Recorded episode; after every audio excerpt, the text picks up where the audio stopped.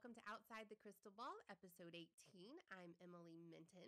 On today's show, we are going to discuss the Ace of Swords tarot card, and we are going to take a deep dive into the world of exorcisms.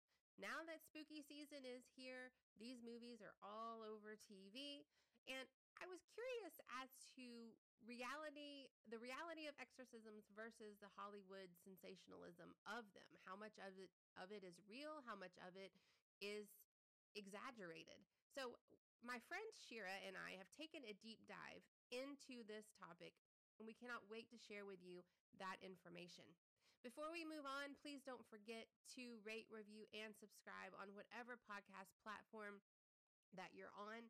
This month, we're coming to you every week for October because it is getting ready to be Halloween, my favorite time of year. Um, so let's go ahead and get started with the Ace of Swords tarot card. I'm putting it up on the screen for those of you who are not on YouTube. You can always Google it and find a picture of it. The Ace of Swords is part of the sword suit, right? So swords, remember, means communication, uh, any sort of, of, of written communication, spoken communication, things like the pen is mightier than the sword, backstabbing, things like that are part of the sword suit. So kind of remember it that way. Now, if you look at this card, you can see that the sword is coming out of a cloud and being held by a divine hand, God or whoever you consider to be your divine source.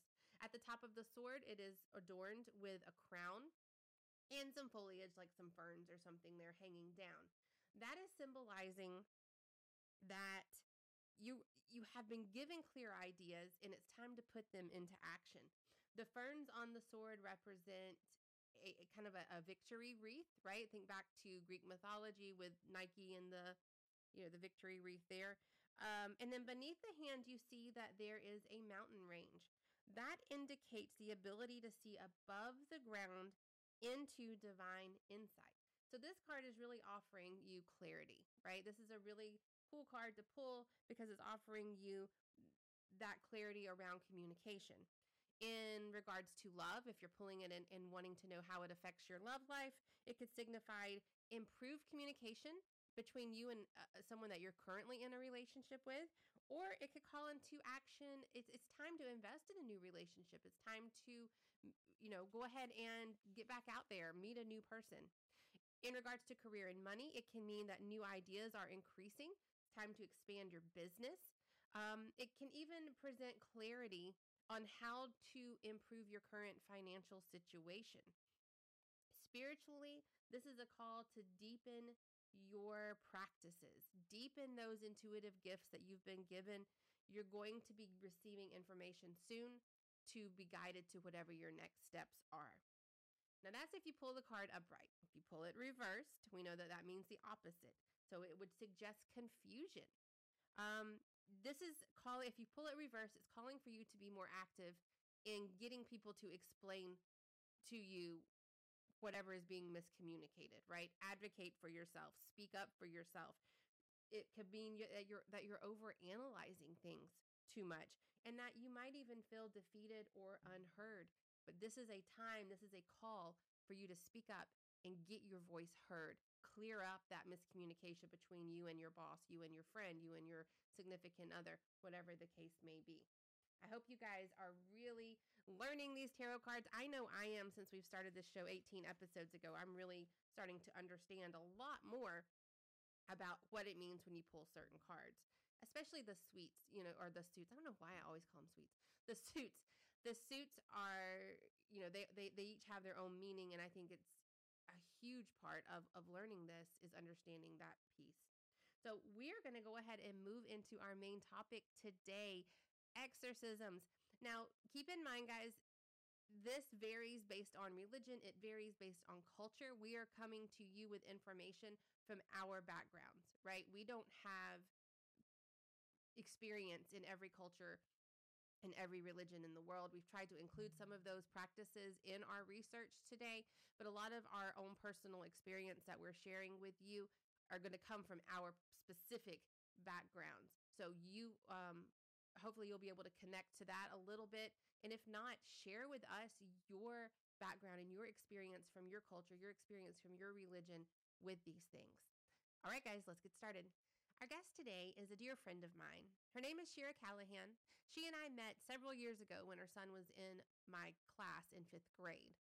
Shira and I hit it off immediately with our love of the paranormal. She introduced herself and and eventually she came in to speak to my class um, around Halloween time about the ghosts at Gettysburg, which was pretty fun. Since then, we've had many conversations about what is really out there, the paranormal world. What is it exactly? She brings to the table a lot of research and experience, life experience with these things. So I thought she would make the perfect guest to have on here to discuss exorcisms. So I'm going to let you talk a little bit about your background and your experience with exorcisms. Um, so tell us a little bit about how you came into studying this and, and being interested in this topic. So I am not a theologian. I didn't go to seminary school or anything like that. What I what I had was a lot of experience and exposure through my upbringing. Um, my parents came to be Christians in very dramatic ways. Um, my father had a minimal um, yeah, go for it. My father had a a um, a minimal understanding of all things, you know, biblical and godly. And um, when he was in his early twenties, he took off um, in the '60s to hitchhike to avoid the draft to Haight Ashbury, California. And there he was involved in drugs. He was involved in all kinds of craziness. And um, it wasn't until he was extradited back and in jail um, that he was studying the Tibetan Book of the Dead versus this really groovy guy that he was, you know, that he was reading about called Jesus. And so his his way to become a Christian was very um, atypical, and it was very dramatic because he was total darkness into something that was total light. You know, um, my dad's physical um, transformation was probably the most dramatic because of his um, his drug use and and whatnot, Yeah. and then you know his experience out of that.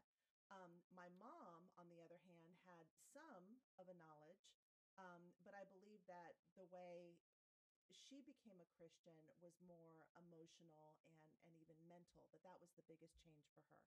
So the two of them came to this um, to this experience through very atypical ways. So when I was born, um, I was not raised in a traditional church setting.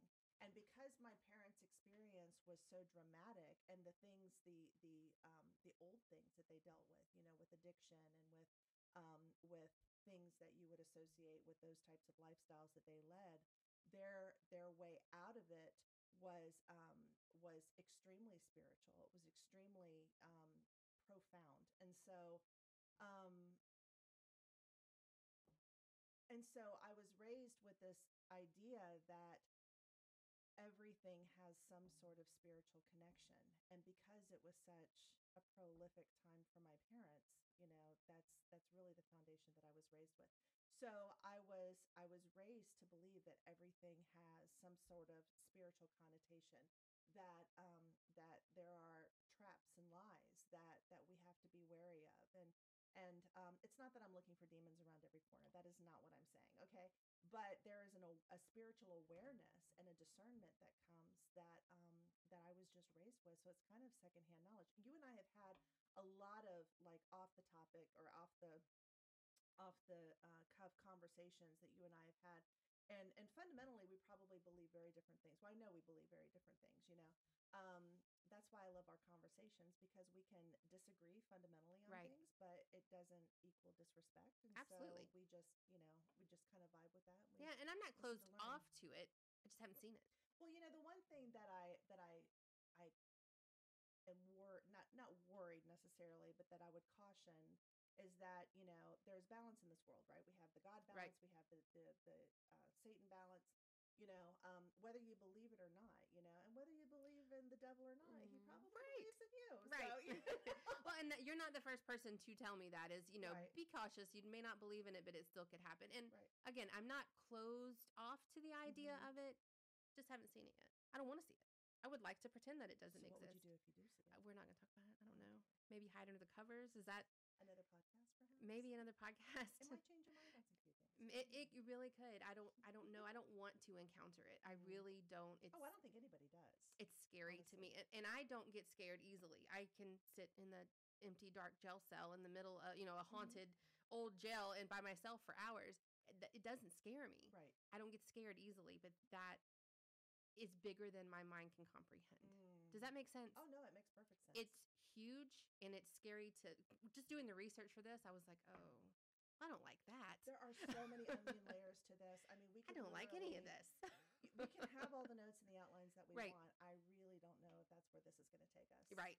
Exactly. you know, Exactly. because there's so many there's so many different aspects of it. You know, Mhm. and so I mean, some well, we talked about that. Some of the topics before is like a whole nother a whole nother subject. Right, exactly. Now you um re, re, you're, you're Jewish? No, I, you are not. I just know you have menorahs in your house. I was had a very Judaic Christian upbringing. Okay. Um, no, I'm a Christian. Okay.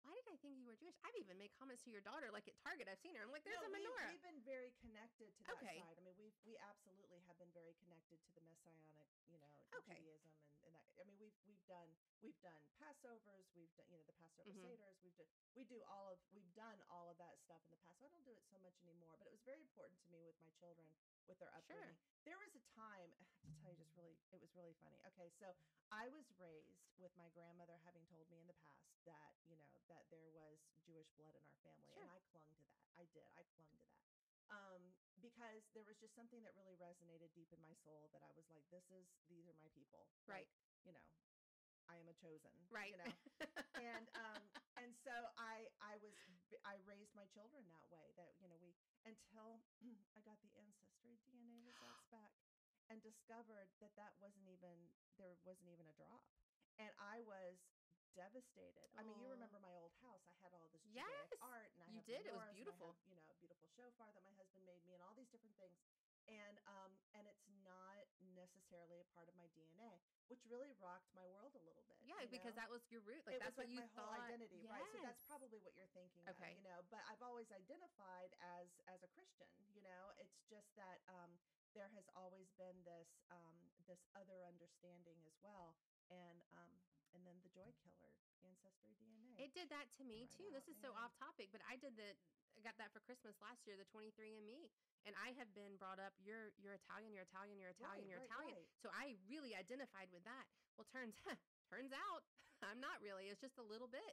It's I'm I'm indigenous and um Mesopota- I'm more Mesopotamian than I am Italian, Really? And then you know English. Yeah. You know, my very first results, you know how they kind of adjust the results based on how many people do their Mhm. test? I just got a new update and Okay. I'm just like, man, the whitest white girl you've ever seen. I mean, know, it's so but It was like 71% English. I mean, how did, what?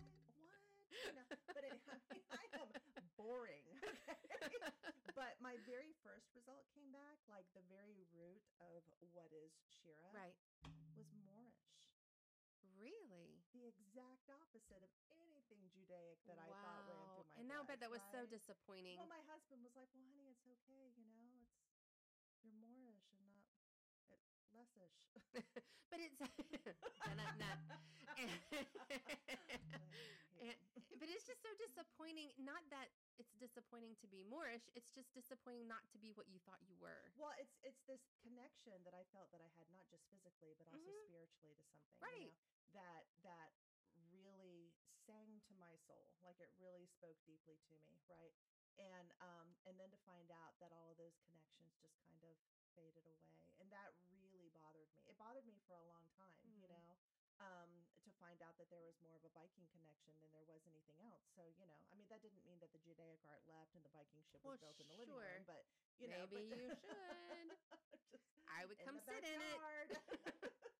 but it's but it was just you know it, it really was um a weird little identity crisis that I had Sure. because I felt so connected to it for so I mean we're talking like from the time I was a child you know so so that's what that's what you're thinking but but um but belief system I've always been a Christian so Gotcha.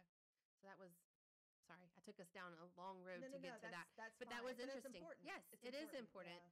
So now that y- what we need to kind of establish next is what is a possession, what is an exorcism, how um those play into these different cultures and different religions. Right. So when you were doing your research, I know I have my my information here. What do you consider a possession, a demonic possession?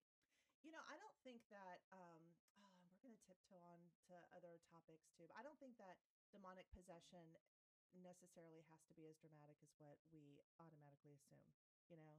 Um I think that um that we are certainly um influenced by things all the time, you know. Mhm. There's a difference between possession and oppression, Sure. you know. Um possession is when something just takes over you, but I think that really what we confuse as possession a lot really is in fact oppression.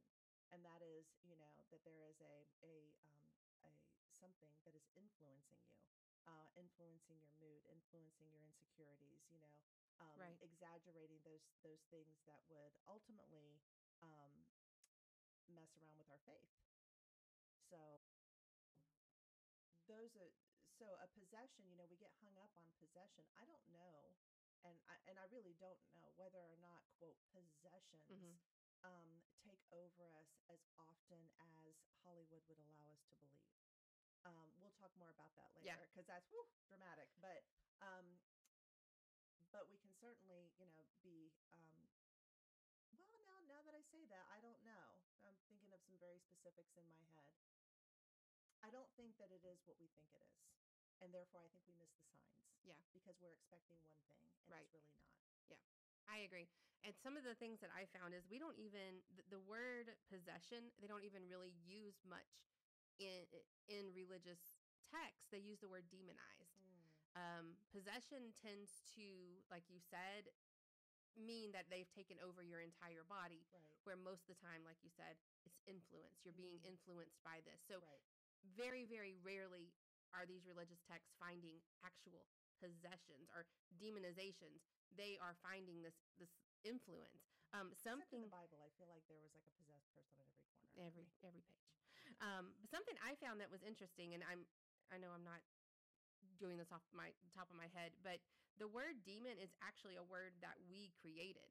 The word daemon, D A E M O N, is Greek and it Mhm. was meant as a spirit guide. It was not a bad thing. In fact, Socrates actually wrote about working with daemons to create his all of his whatever academic works that he did, but he meant it in a way of I'm pulling from my religion, I'm pulling from these guides that help me. Um, but that's what it came from. And they weren't believed to be humans, but they weren't believed to be gods. They were just kind of helpers, kind of like our spirit guides today that I know exist.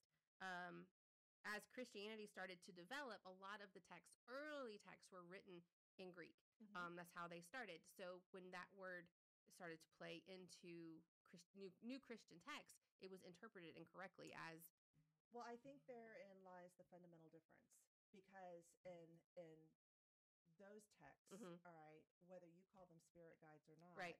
they were they were bad. they were bad, hmm right? So that's that's where it comes in. Yeah, absolutely, and I agree with that. Um, it's just it's, it's a lot of translation problems. It's, I think Oh yeah, it's a lot of translation. It's a lot of misinterpretation of what people really meant because Mhm. you're reading a text from 500 years ago that someone wrote in a different language, possibly a language that doesn't exist today, Mhm. And, and you're trying to to make sense of it and Right. make it make it fit what we have as um you know norms in our It's just world. getting our brain wrapped around Mhm. it. You know, I mean, there's so, and that's the that's the same thing with with most of what we find. You know, Right. I mean, you know, there's it, just using the Bible as an example. You know, I mean, we we kind of get into this thought trap that the Bible is the end all be all, that nothing can exist outside of what the Bible specifically Mhm. mentions. Which you know, I think that hey, it's a great guide, but you know, there's a lot more that happens. You know, that are outside of those pages. So yeah. Something that um, I was reading, there's a, a man named C. Fred Dickason. He Mhm. wrote um, a couple of books on this topic. He was a theology professor. He said that demons are like squatters in most situations. They Mm-hmm. I are they aren't there permanently. They're borrowing your energy. They're borrowing your your body, but they aren't possessing you.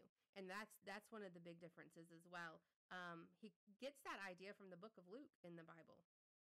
So there's, and I'm I'm pulling on something that I don't I don't know a ton about, but there is something niggling in the back of my Mhm. head that um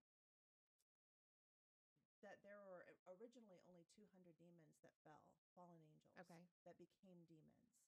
And but there there's a difference between demons and spirits. And the spirits are the harassers and the demons are are the principalities of power, you know. Okay. So I I I did you read anything on that? I was going to say I have to go back and The look. hierarchies? No, not necessarily the hierarchies, but that but that demon what we say demons isn't always demons that there's a difference between demons and spirits and I haven't done a huge deep dive into that but Yeah, I haven't either. I, I think again it comes back to misunderstanding a lot of the things that were written hundreds and hundreds, Sure, if not yeah. thousands of years ago. Um, a- and, so I think my belief system with my spirit guides and angels, I think sometimes those were interpreted to be bad when they're not. Um, I don't have any proof of that. I mean, I just have my Mhm. my opinion and my my belief system. But like they were saying, you know, the word daemon didn't necessarily Socrates didn't mean it necessarily to mean an evil thing, right but it was interpreted that way. Um, there are possessions. Well, before we get into that, let's talk about what an exorcism is. So we've kind of defined loosely defined a possession. An exorcism then is just a way, a ritual to remove that possession from a human's body. right and typically you only find you know exorcism and Catholicism Mhm. you know and any other um Christian denomination it's termed deliverance Yes. so Yeah. And, and I was looking up, I was like, because I was curious, is are exorcisms only in Catholicism? They only in Christianity? And they're not. They're across the board. They They're are. called different things. and you never hear about them. Mm-mm. You never hear about it. Like there has not been one movie made about a Muslim exorcism, and yet there are examples of of you know ones that have gone terribly wrong. Right. You know, in all cultures and religions. Right. I, I was looking it up, and, and the difference, another big question of mine was what's the difference between a Christian exorcism and a Catholic? Right. Yeah. Exorcism. Oh, well, And it's just the formality of it. Where a, a Catholic exorcism, you need permission from the powers that be. Mhm. You are you have a, a book of rituals, a book of script uh, of, of uh, rites that you're reading. You're you have a set way of doing this. Where they were saying that what I was reading was that Christianity doesn't. You don't have to get permission from from anybody You and it's a little less formal it's Right. more of in and depending on the research pieces that you read if it was written by a christian person versus a catholic person or versus an atheist there was a lot of different opinions on the power of different exorcism right That, that is so broad because I, Yes. I, I have a couple of different thoughts on that. First of all, you know, we've we've been given, you know, through the Bible teaches us that through the name of Jesus we've been Mhm. given uh, power over demons and spirits and whatnot. And and we can, you know, rebuke them, you know, in Jesus' name. However, there's the story of Acts that I keep going back to. Um, I think it's Acts chapter 18, 19, where um, where these guys decide to go out and they find a man who's possessed and they want to cast out whatever it is that's in him. And he says to them, um, Jesus I know, and Paul I know, but who are you?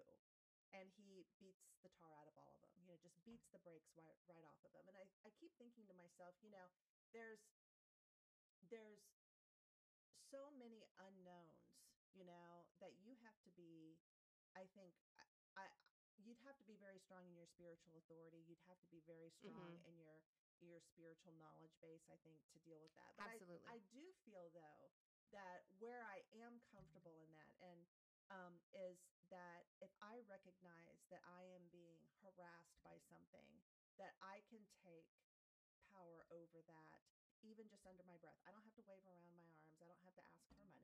I don't have to I don't Right. have to, you know, to to throw water on them or anything like that. That I can do that privately and it doesn't have to be a huge spectacle. But sister, let me tell you something. There are some things that I would not want to tackle, okay? Um not because my faith is any less than anybody else's, you know, um but because I I know that I don't have I don't have all the answers. And so because I don't have all the answers, I feel like that would be I would question myself. right and they know that. Right. They would they would find that little self-doubt. Yeah. Exactly. Yeah, absolutely. Uh, They, the research did say that both recommend, both Catholicism and Christianity recommend having a, a religious figure Mhm. um, and an assistant, you know, having somebody to kind of power through this Oh, with yeah. you. And they both use scripture from the Bible and want the demon to identify himself by name. So that's Mm. some similarities there, which I thought was interesting, which also led me to the question of who cares what his name is? Oh, You know what I mean? Ab- no. Apparently, it's a It's thing. very important. It It's is very important. For a lot of different reasons. For a lot of different reasons. You think about what's in a name. A name is the very first thing that we bless our children with. You know, it's very important, you know, what you name your child, right? Um, you want to name your kid Azazel. I mean, wouldn't that be awful? For so many reasons. Somebody told me recently that they wanted to name their new dog Azazel, and I was like, "What are you thinking?" Um, but anyway, there's there's you know it, it's in the name of Jesus that we are able to do these things, right? So, but there's other reasons too. You know, I mean, de- I believe that demons travel in family groups. I'll give you a great example of that. Like Do. if we're if we're doing, I've been in mental and behavioral health for the last several years. Okay, so if we're dealing with somebody who is like you know a narcissist, Mhm. for instance, you can't really have a narcissist that doesn't also know how to gaslight Right. correct okay so if if let's say that that a demon is is narcissism Mhm. right and you want to you want to release that person of a demon of narcissism right to know his name is also to know that there's probably gaslighting hanging around in there somewhere you know Okay. so so that's why it's important, you know, is because there's family groups of demons, you know, and so it's important to to clean house, hmm you know, and you can't clean house without knowing the names, right? Yeah. They were also saying I was reading that you you I say I keep saying they were also saying what that means for people who don't speak Southern is that that's what I read in the research. Um, it's like the other day. That could be six months ago. Right, absolutely. Um, what I was reading was that it also binds the demon. It also Yes. takes away its power. It starts to weaken it, which I find really interesting. I see you, you see me. Right. It's very interesting to me. And it kind of goes along with, I think, something you and I were talking about just the other day. When you have, let's say you have a spirit in your house, right? And you want that spirit to leave you alone, you can Mhm. just say, okay, I need you to leave me alone. And they will. Why? Is there like spirit police? Is there demon police? Who is making all this happen? Because we've been given dominion over over demons. In the Bible, I mean, Mhm. there's there's tons of scriptures. I'm not going to get into all the scriptures, Right, right. But there's tons of scriptures where Jesus has given us dominions in His name. So we're like the police. over yeah well he's the police Yeah. He's the sheriff He's the sheriff. we're just the deputies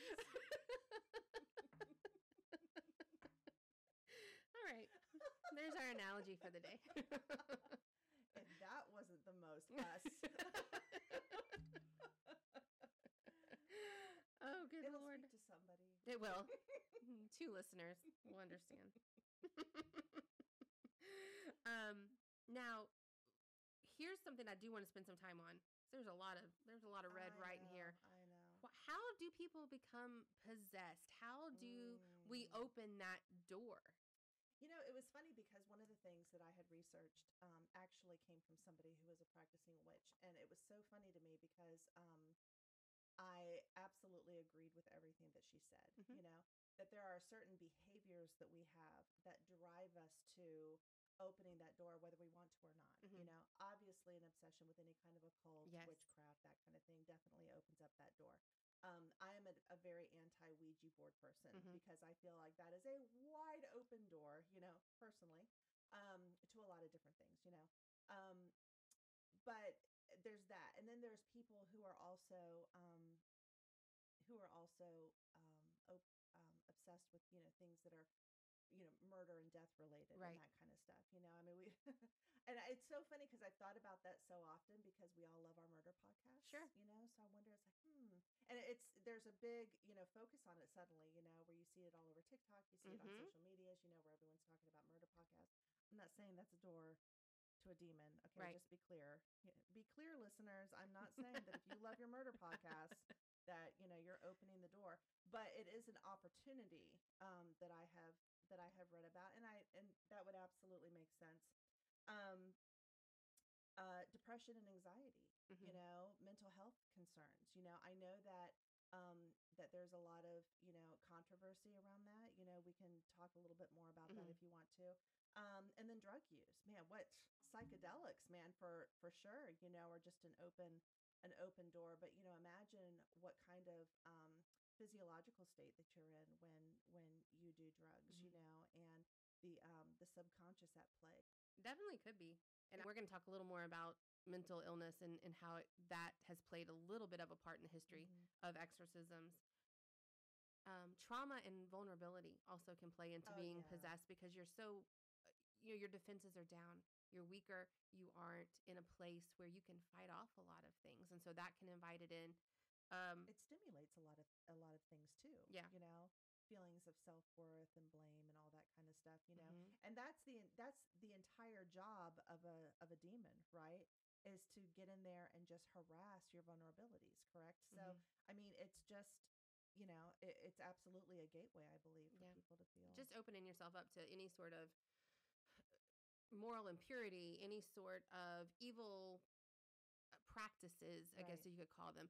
Or Mhm. maybe you are doing Ouija board, which I, in, in contrast to you, I don't think there's anything wrong with Ouija board if you do it right. right. You know, but I can, I, think it goes a lot uh, along My with, concern is doing it right. right? it goes along with like if I wanted to build a house, Mhm. I don't know how to build a house. I'm probably not going to do it right. Mhm. You know, I if you use a Ouija board and you're not doing it right, you're probably gonna mess up something. So, like we were saying, the exorcism versus deliverance. I don't think we ever finished that thought, um, which is how our conversations normally go. we just jump around. But exorcism versus deliverance. Exorcism, um, like we were saying, is a lot more ritualistic. It's a lot more of a hard practice. Right. Where deliverance is a little bit softer. Right. Um, would you say because the research that I've ha- I've been looking into says that baptism is a form of of soft exorcism, minor exorcism is what they call it, because in the Christian religion you are born with original sin, and so as a baby you are baptized, right? Right. You are you are baptized. Now, in my personal, you know, I was raised in in a real in a Christian religion. We didn't baptize. You didn't get baptized until you were old enough to make a choice to get baptized. Um, but many Christian religions, you baptize a baby as soon as they're born. You know, Mhm. within you know a few weeks, few months, whatever it is. Do you think that is an exorcism of some sort? You know, I've never I've never heard it termed as an exorcism. I know that it's the um it's the symbolic washing away of the old man Right. and you know coming forward. Um we we never had baby baptisms. I think that's, you know, that's a little s- structured maybe. Yeah. We've had um baby dedications, Mhm. you know. What's that? Um, baby dedication is when the parents go up and they they symbolically dedicate their baby to you know raise them according to Okay. principles. You know, um, but it's you know um, I'm trying to remember honestly how old my children were. They were they were not babies. They were old enough. We had baby um, dedications, but it wasn't until they were older that they were baptized. Yeah. Um, I'm not sure if my youngest has ever been baptized. I probably need to talk to her about that. Quick, throw some water on her. No, just kidding. Um, but uh, oh my gosh, this is such a sidebar. Have you ever seen that scene from Nacho Libre? I've never seen Nacho Libre. I cannot believe. I we to have a girls' night and watch Nacho Okay. Libre. Okay. Well, your listeners will know the scene that I'm talking about from Nacho Libre when he finds out that his little, you know, companion has not been baptized, and so he sneaks up on him to quickly baptize him, and it's it's it's one of my favorite scenes ever in the history of cinematonic cinematonic Cin- some cinematic cinematics cinematic. in the movie world. Right. You can edit that out. it's fine. fine. I'm gonna leave it in. gonna leave that- I'm leaving that in. Leaving that part in. Uh, so, how do you know if you've been possessed, right? And and this is something that I have a huge issue with because the gamut is so broad. There are so many stories that I have read in podcasts I've listened to where people are like, "Oh, she was possessed because she was speaking in Latin." They leave out that she studied Latin. You know, so I think some of these signs, sure, they can be part of that, but I think we need to dive deeper into them to really find out what the problem is. And I'm going to give you guys a little bit a, a story of a how that kind of plays in. But some of the ways that you know you're possessed, um, speaking in languages you wouldn't normally speak in. Do you ever really know that you're possessed? Or I, other people would. I can't imagine starting off a conversation. P.S. By the way, BT Dubs, BT Dubs. I have this demon that's living inside me. Beelzebub has been hanging with me Mhm. today. That's So if I could get two cannolis instead of one, that would be great. to feed my inner child. I- wink, wink. wink, wink. um, knowledge of things that you would not normally know. So, like if if I came to if I if I came to you and. I knew that you know you had a secret, then all of a sudden I knew your secret. That would be one that would be a, that would be a, an indicator. Aversion to sacred places, symbols, people. You don't want to look at the cross. You can't touch the Bible. You don't like your priest all of a sudden. Um, Do you really think that that one's like a big one, or is that like a Hollywood version of it? well, some of the cases that I've read, Mhm. it's a thing. They actually do. I'm just curious. My that- personal belief is it's a Hollywood thing. Mm, Again, I've never seen it happen. So there could be listeners out there like, no, no, I've seen it happen. It's for real. You know, it, this is a real a real thing, and it very well could be. Um, superhuman strength is another way that you that's an indicator. Mhm. But then you have to think, well, what about those moms who they're you know you have that Right. you know you you've heard those stories Right, before yeah, where exactly a mom has picked up a car to get it off her kid right which is something you I would try to do. Not that I could, but you know, you would try to do that because, like you said, your adrenaline's pumping. You're trying to save something that's very Mhm. important to you. Um, and then this is my favorite: the ability to act as a medium between spiritu- spiritu- spiritual and physical world, which I do. So maybe I can have two cannolis. Um, I don't know take one to go take one to go, whatever the case may be. So those are just some of the ways that people are identifying others as being possessed. Did you have any to add to that list? Um, I think that a big one is probably that whole spirit of knowledge thing that you were Mhm. talking about. I mean, just the ability um, to to know things about people. Um, some people would call that a gift. I don't feel like that's a gift at all. Um, well, I guess it, uh, from the perspective of how you use it, you Right. know.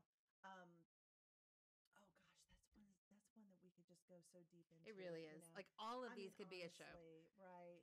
Um, I I think that there's a lot of layers in that particular one. hmm Um, that could probably it, it might just be a nice roll up hmm to a lot of the other things that I'm thinking of off the top of my head. Yeah, absolutely. So there was a, in uh, our listeners, and you probably have heard of it too, Anneliese Michel. Oh yeah. She was a girl that was possessed back in the 70s. I have her picture here somewhere. I have to find it. So if you're looking, if you're watching on YouTube, you can see her picture there. She's a very famous case of exorcism or of uh, demon possession. And her exorcism actually led to her death It did. She died of malnutrition and and dehydration. yeah, dehydration. Yeah. She was um, very, very young. But her story, for those of you who don't know it, just to kind of give you the brief synopsis, they've made a movie out of it, of course.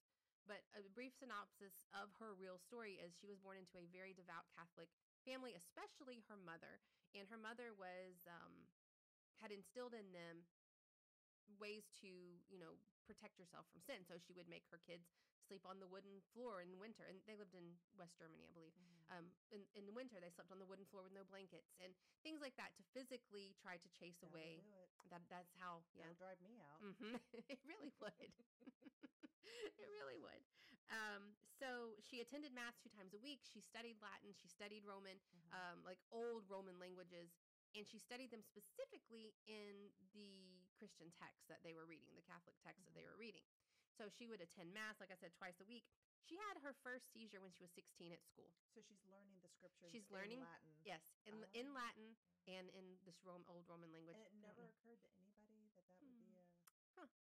So, I'm sorry, I'm no, getting ahead of your story. no, you're good. It, yeah, it all it's all gonna circle back. Mhm. So she has a seizure at 16 at school.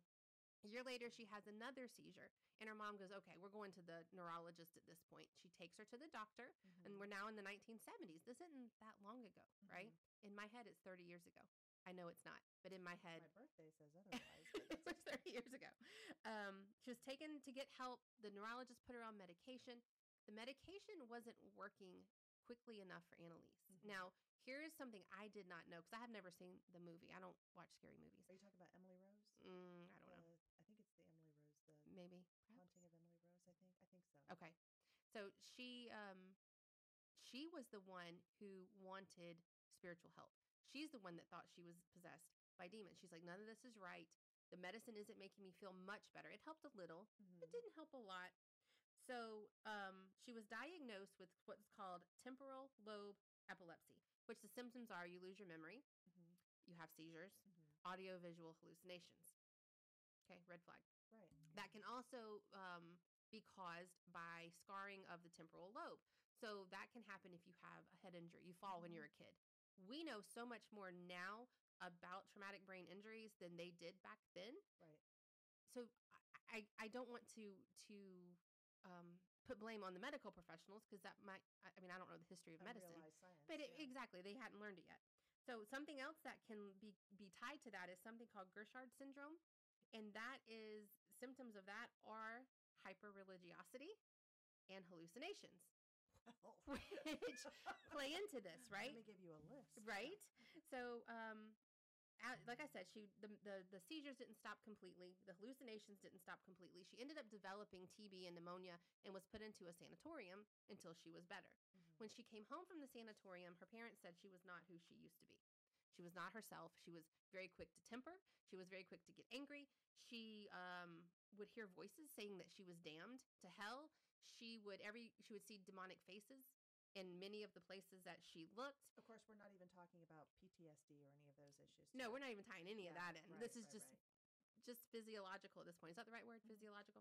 Um, so she goes to a religious retreat, and one of the women on the retreat noticed that she, Anneliese, she, Anneliese, had an aversion to the cross, and she couldn't look at pictures of Jesus. She could still hold her text, she could still hold her Bible and read from it, but she was averted. She had an aversion to those other things. So Mhm. she brought the woman at the retreat brought that up to the priest. Mhm. And at that point, um, she was still getting her medicine, but Anneliese said, I'm done. I'm not taking anymore. So she completely stopped taking her medicine for her epilepsy. And that was her choice. Right. Um, How she, old was she at this point? this point, she was 22, Okay. 21, 22. So she decided that she was, she got her mom and they went to seek spiritual help.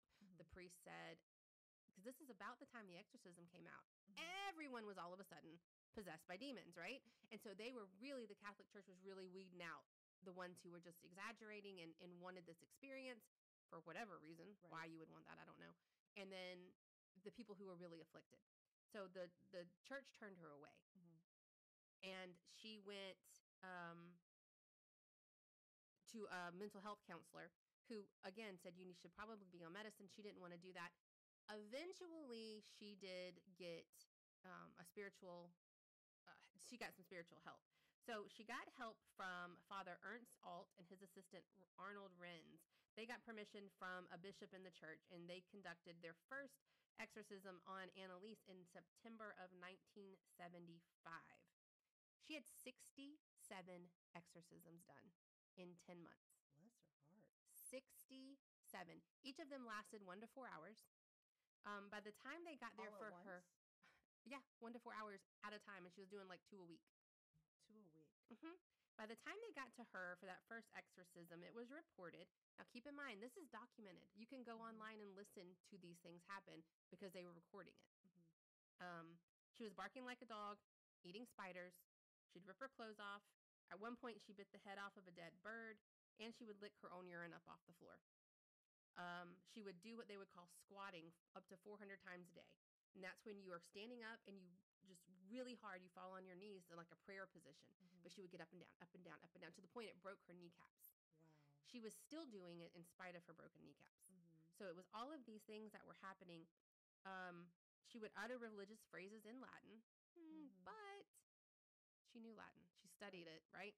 So during her exorcism, she would start to growl at the priest, and um, the the priest assistant Renz stated that Anneliese had six demons inside of her, and he was able to identify them. It was Judas, Cain of Cain and Abel, uh, Hitler, Nero, a banished local priest, and then Lucifer himself. So she had these six big people in her. Now, um, I'm going to tell you a story. I'm going to finish the story, and then I have I have things to say. So, like I said, 67 exorcisms in 10 months. She stopped eating.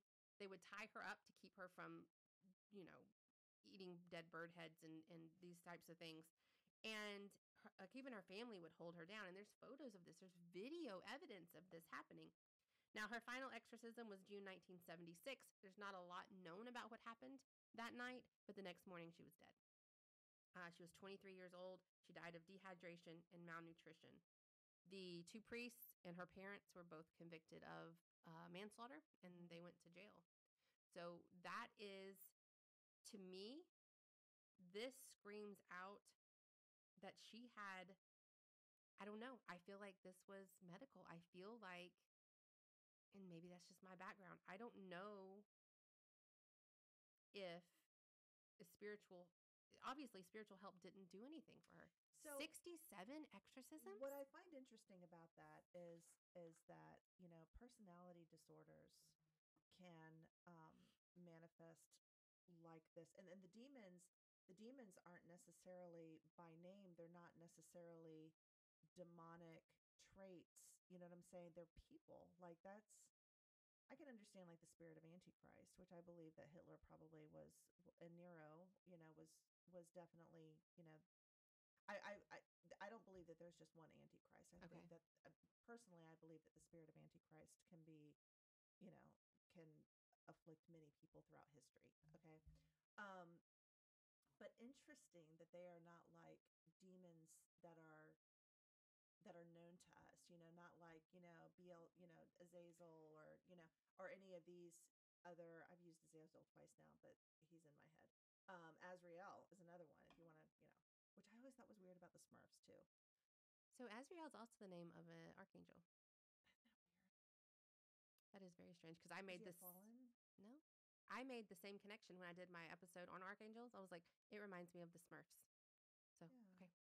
Um anyway but I, I think it's interesting that they don't have you know that it's not it's not like a, a spirit of murder. It's not like a spirit of untruth. It's not like a spirit of gluttony. It's not like any of those spirits. It's hitler nero. I mean that's it's very specific, and I thought that was that sounds to me like more personality disorder but that's just Yes. me personally Well, like I- I think so too because I I feel like here's the bad guys of history, and you're pulling all of them at the same time. right right right What are the chances of that happening? and what are their common traits too that's what i'm saying it's like it's not something that's inside of them either it's just them hmm you know Right, and- name that's right. weird. And there's actual you know audio of her. You can hear her saying Mhm. who she is, right and it's you know not in English obviously, but you can hear the names, and then there's the translation. my other my other thing was was you know you said that she had been off of her medications but you know another possibility is is is she over medicated you know right, which or not be, the correct medication. absolutely This is the 1970s. There wasn't a ton of research in mental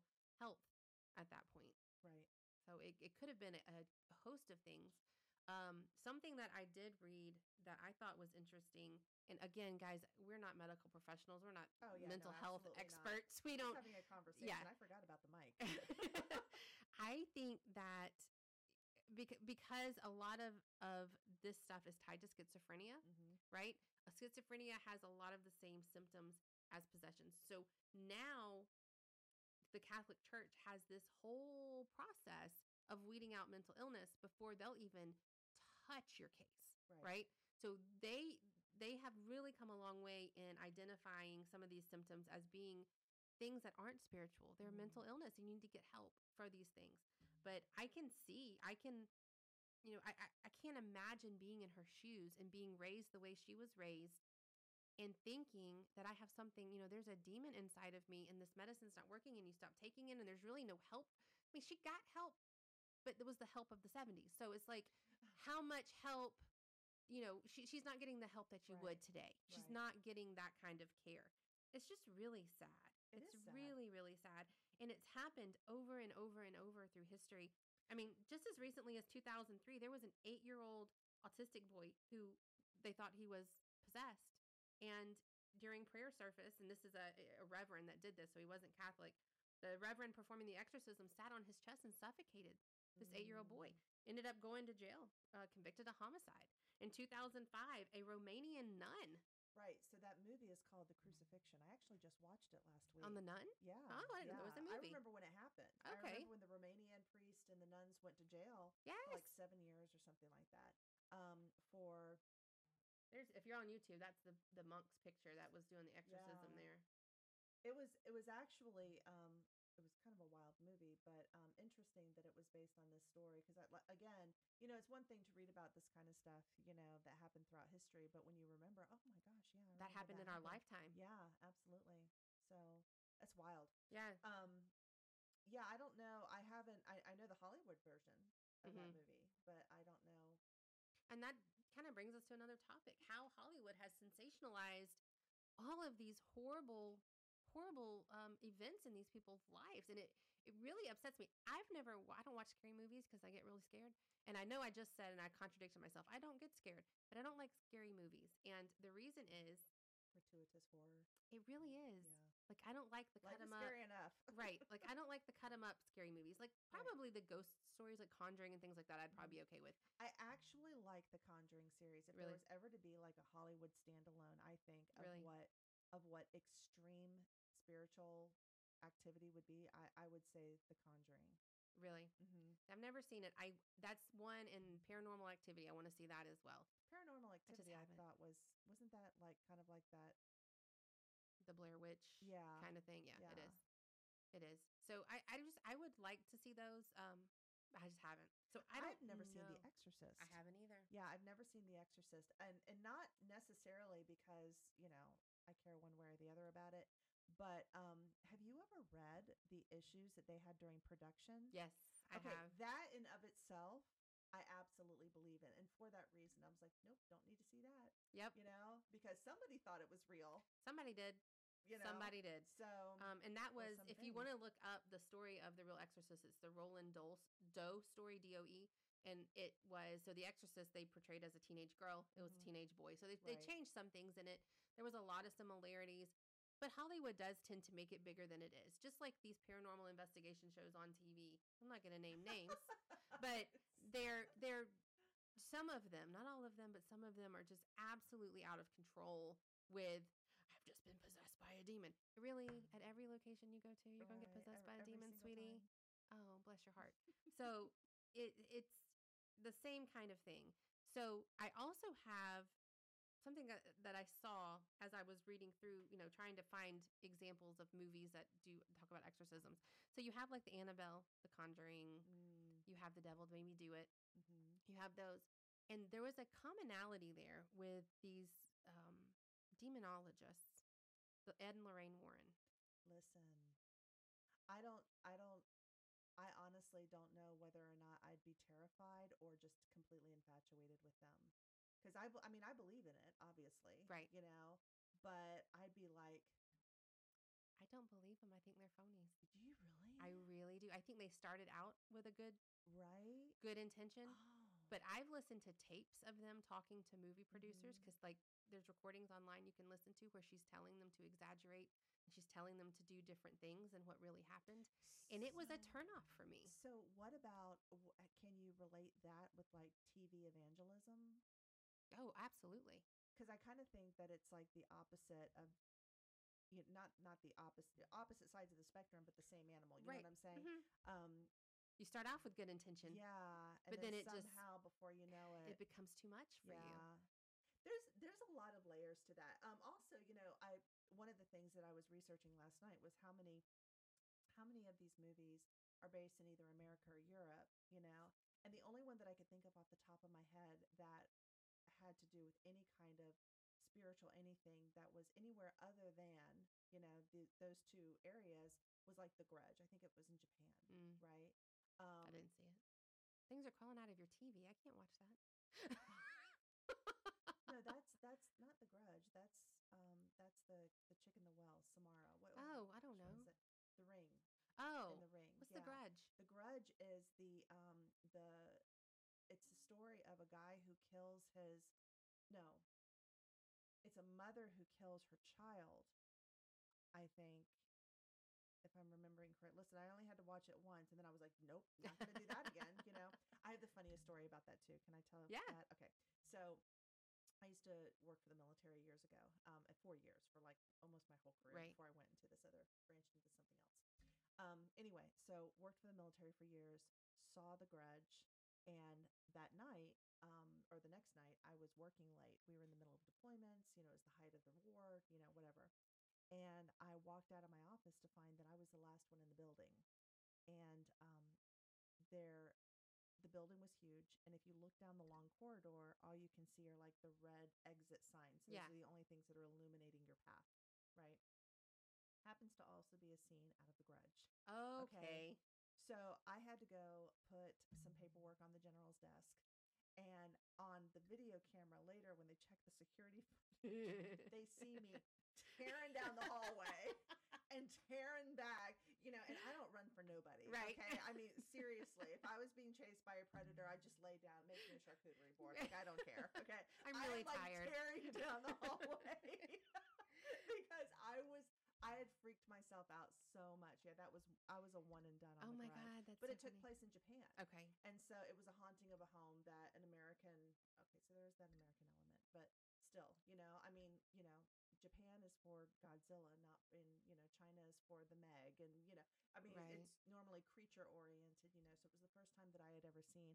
I just kind of thought it was interesting because we do have an obsession with We do. wanting to understand But look where. Catholicism and Christianity is well, most popular. exactly. It's Europe and America. Anglo- right. No, I, I Not that it. that's the only places they are, but no, absolutely it's not. But still, I mean, demons are afoot just about everywhere, right? Sure. So, um, but you know, when we were talking about whether or not these things exist in other religions, you know, you don't you don't find too many records of that, you know. And there's a lot of there's a lot of um there's a lot of stuff there. You know, there's a lot of like, you know, the the the Buddhists, you know, Mhm. there's a lot of stuff, that. you know, that wasn't on your list and I thought that was funny. I actually changed it last night when I was looking because I think you had Taoism or something Yeah. on there too, you know.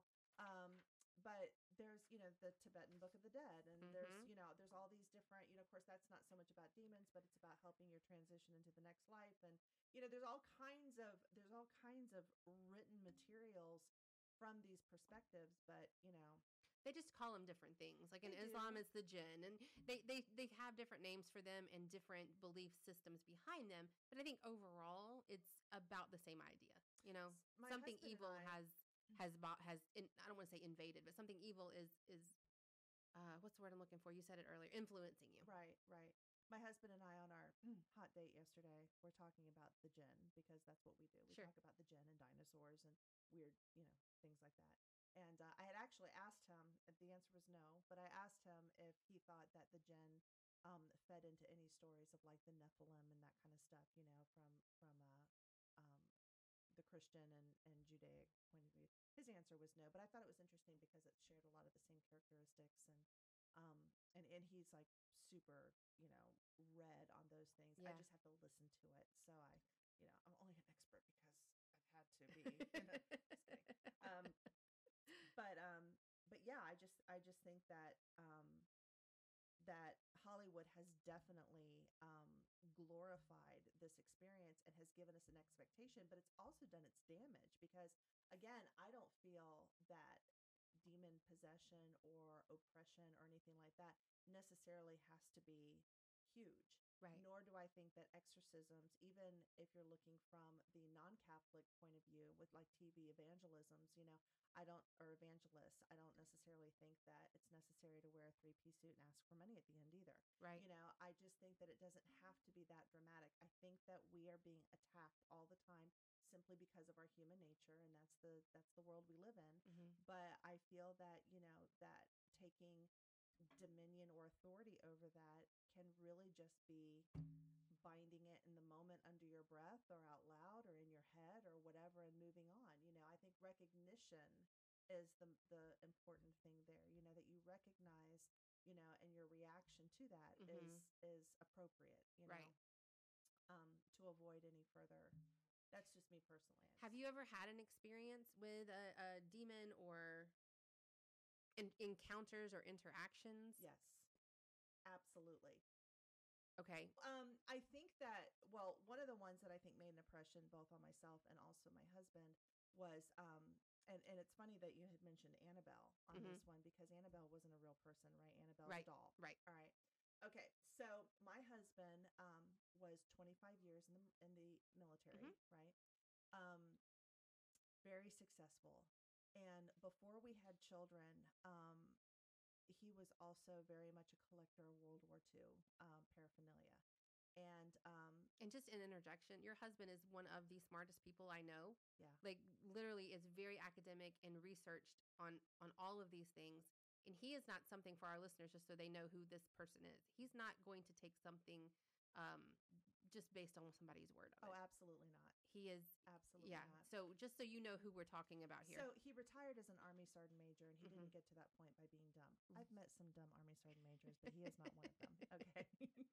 um, he is. Uh, he's he's just an interesting guy. I got to tell you, I we've been married for um, going on 31 years, and um, I've learned a lot from him. But uh, and he'd be a great one to have on Yeah, your podcast hundred because his interest is in interdimensional travel and and, And I would just have to sit there and listen because I don't know. Right, exactly, exactly. So he could he could give you like all kinds of stuff. But anyway, um, so so one of his friends who was in the reenactment, the World War II reenactment um, arena, um, industry because he dealt a lot with the the um, buying and selling of World War II paraphernalia Mhm. and whatnot. Um, he had a brain aneurysm and died. Oh I mean, man. just out of the blue. Like it happened in the middle of the night. That's His so wife woke up, he's dead. So she called Dan and asked him if he would come over and he would look through the stuff that he had and would he be interested to buying it as a bulk sale. yeah. And so we went over there, spent several hours. Dan went through it and said, "Absolutely, I can turn this around on eBay. I can turn it around at you know at um, at different um, uh, gun shows and stuff like that. You know, people are always, always interested in it. This is 27, 29 years ago. So we purchased all of it, Mhm. brought it home, going through it. And um, one of the things that he pulled out was an authentic Nazi youth armband with the Mm. swastika. Now, we've already talked about my Judaic history here, okay? Sure. And I was like, absolutely not. Right. Like, we are not doing this. This is not coming into our home. It's Mm, not right. going to be, you know, I am not having this presence. And um, he was like, listen, you know, I absolutely agree 100%, but I can't just keep something like this that has the sig- significant historical, you know, value on it in the garage. You Mhm. know, just let me keep it in, you know, in the house, you know, for a day or two until I figure out the, you know, the right thing to do with it. Well, we lived, um, we were on recruiting duty at the time. We lived in a very traditional cracker style home, you know, with Mhm. a long hallway down the middle. And I had a curio cabinet in that hallway with angel figurines that I'd been collecting since I was a kid. And that curio cabinet faced the opening to um, the office area where Dan had this Nazi youth band on it. And um, that night we went to bed very begrudging about the whole thing. Like, Mhm. this is this is I am not, not comfortable happy. with this. Like I absolutely like you have just changed the spiritual dynamic of this house. Like I am not a happy girl. That night we both woke up to hear scratching on our wood floors. And when we woke up and started prowling the house, it was not coming from inside, it was underneath. So of course, two in the morning, Dan's got a flashlight under the house, you know, and I'm reminding him, Hey, you remember that news story where the the python like got loose and like ate the little dog and, and of course you know he's not happy with me then either but Sure. Because now he's thinking about the python. right Yeah. exactly you know nothing under the house you know Wow. very old house nothing was under it but definitely was hearing some significant noises to wake us both up in the middle of the night well that hallway that extended into you know down the middle of our house you know the front door opened onto it but we never used the front door the front door stayed bolted shut the screen door stayed locked we only used the back door. The next morning he left for work. I woke up and i walked out and not only was the front door wide open and the screen door was wide open but only my angel figurines in the curio cabinet had their backs turned out Oh my god, it's got to the goosebumps swastika. everywhere. and it was directly like directly across from my curio cabinet.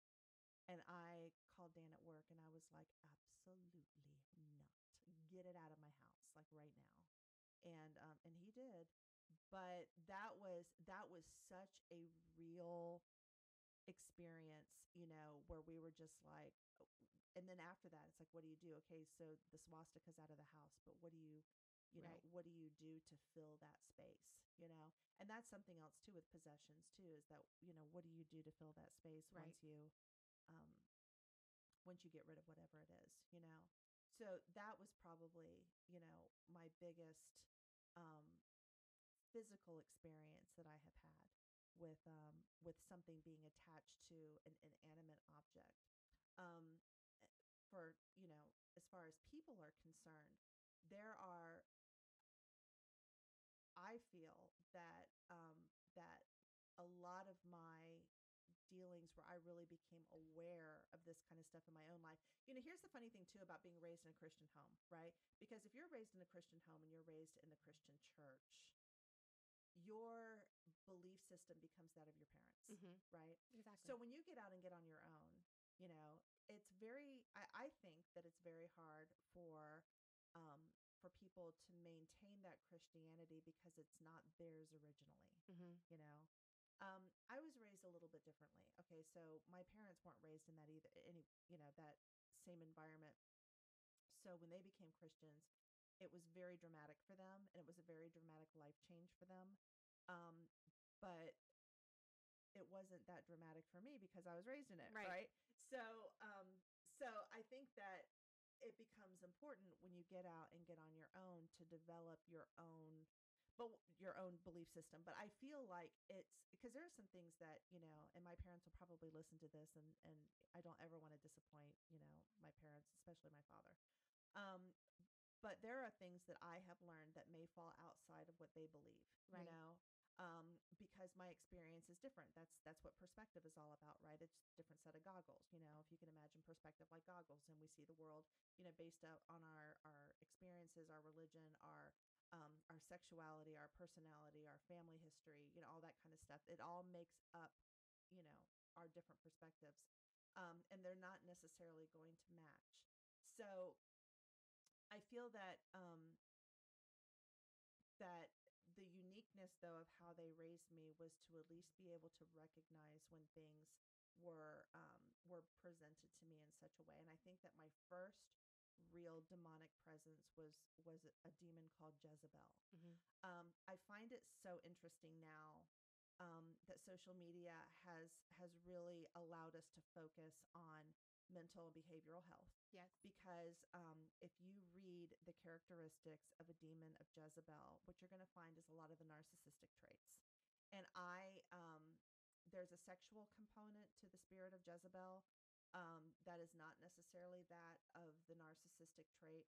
Um, and and not it doesn't necessarily demons don't have to necessarily manifest every imaginable trait that Mhm. would fall underneath that you know that particular demon um in a person i just really think that you know that's that's neither here nor there but um i have a situation you know with someone who i know who you know is has not been a part of our family for a while where the question has been well is that person simply a narcissist or are they afflicted in some way you know by a demon? And um and i will tell you that i know for a fact that while yes it's true they probably are a narcissist as well but i absolutely feel like there is um definitely a demonic pros- um, uh, presence there for two reasons. First of all the thing reads my mind. Oh. and second of all this person weaponizes religion Mm. i mean demons would love to quote the bible to you all day long right Even the devil can quote scripture. right so the satan uh, are you saying you believe no, I'm just. I, mean, just like to use that. in in the Bible, y- you know, Satan uses the Bible against or Right. the scriptures against Jesus, you know, not the Bible. Anyway. So, um I remember driving with this person and they would not stop. They were just I mean the constant beratement, you know, onslaught was just constant.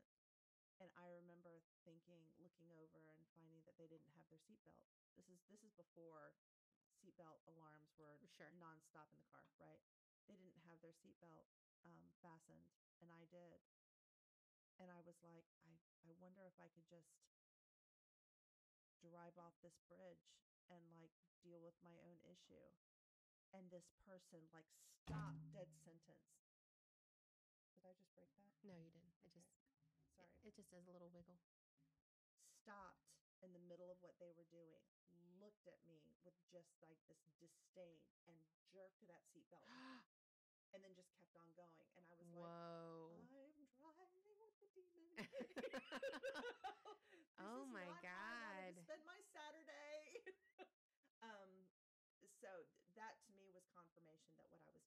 Oh very real, you know.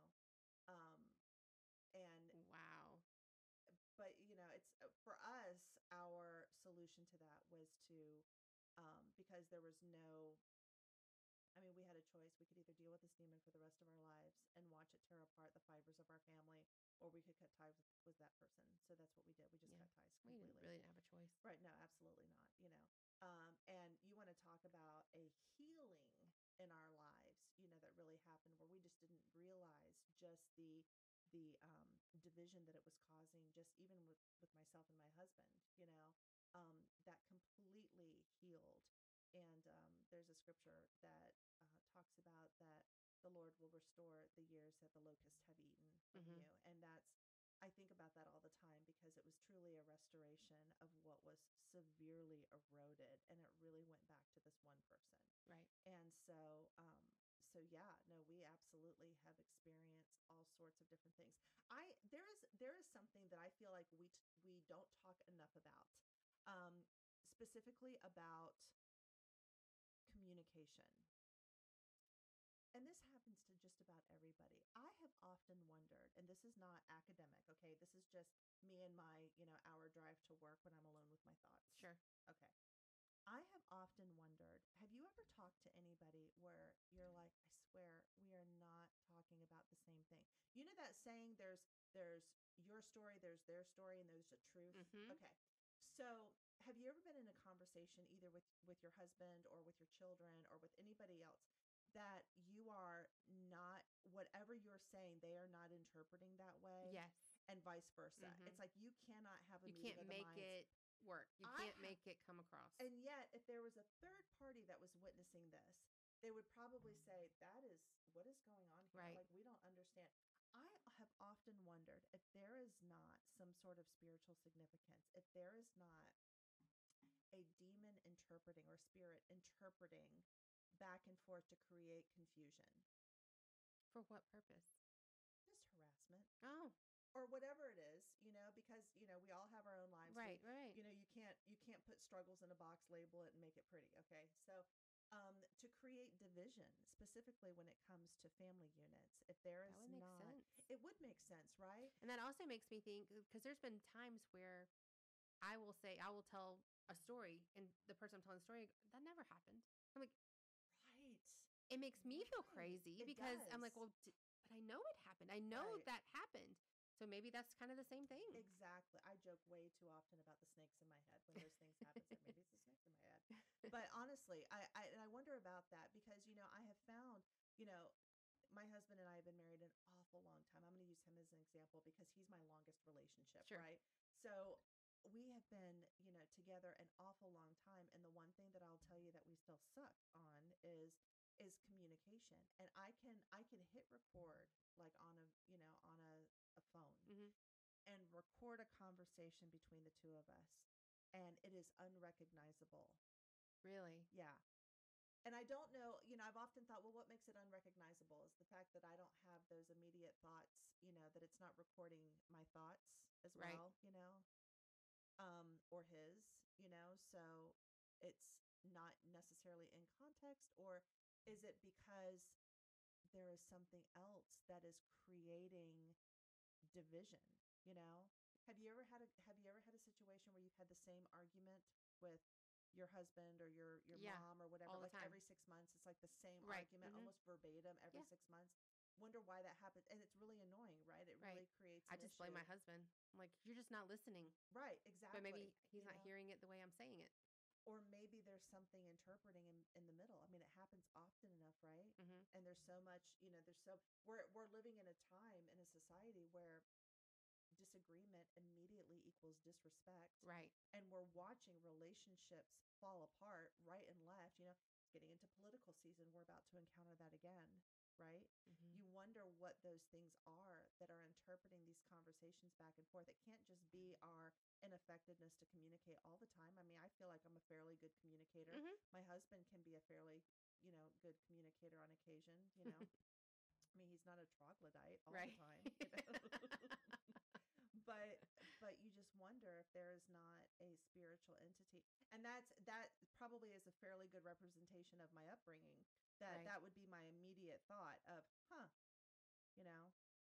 So maybe that's why Jesus commands that we, Maybe. Yeah, absolutely. And I think those are all really good points. no What do you think about because some of the, the research that I read, there was a study actually done in 2017. I can't remember the name of it now, but I it was a pretty recent study where exorcisms are more prevalent in people who have a strong religious background versus people who aren't. So why do you think that people who have this strong religious background, whatever the religion is, have more exorcisms than those who don't, like atheists, agnostics? recognition. You think that's what it is? I think a lot of it is what it is. You don't know what you're looking for, Mhm. you know. Somebody who lives in a third world country that doesn't have access to medical system may not recognize diabetes, right. whereas if I was experiencing symptoms of diabetes, I'd go to a doctor, Mhm. you know. So, um, so yeah, I, I think that a lot of it has to do with recognition, and then there is something in the spiritual world to be said for the spirit of discernment, you know, Right. where um, where you are. I, I know we had talked about this. You had teased me a couple weeks ago about you know you're just an unrealized medium. Yes. And I don't. I wouldn't say that at all. I would say spiritual sensitivities. You know, spiritual discernment is strong in this one, but Yeah. not. Um, but you know, I mean, call it. You know, Right. call whatever we want to call it. Right. Um, I think that recognition is definitely the key there. Yeah. You know, These are all really good points. I appreciate you coming on today. This was really This is- fun. was We're probably going to get off of the recording and keep talking. But Tis what we do. But it was really, really great to have you. I appreciate you coming on. Hopefully, you'll come back with your knowledge. Bring Dan with you. We can talk about dinosaurs. Um, all right, guys. Thanks for tuning in this week. Um, again, we'll have another episode next week because it's spooky season in Spooky October. season. Feel free to shoot us an email, leave comments about what you think about exorcisms and, and how they work and why they work. I will talk to you guys next week. Have a good one.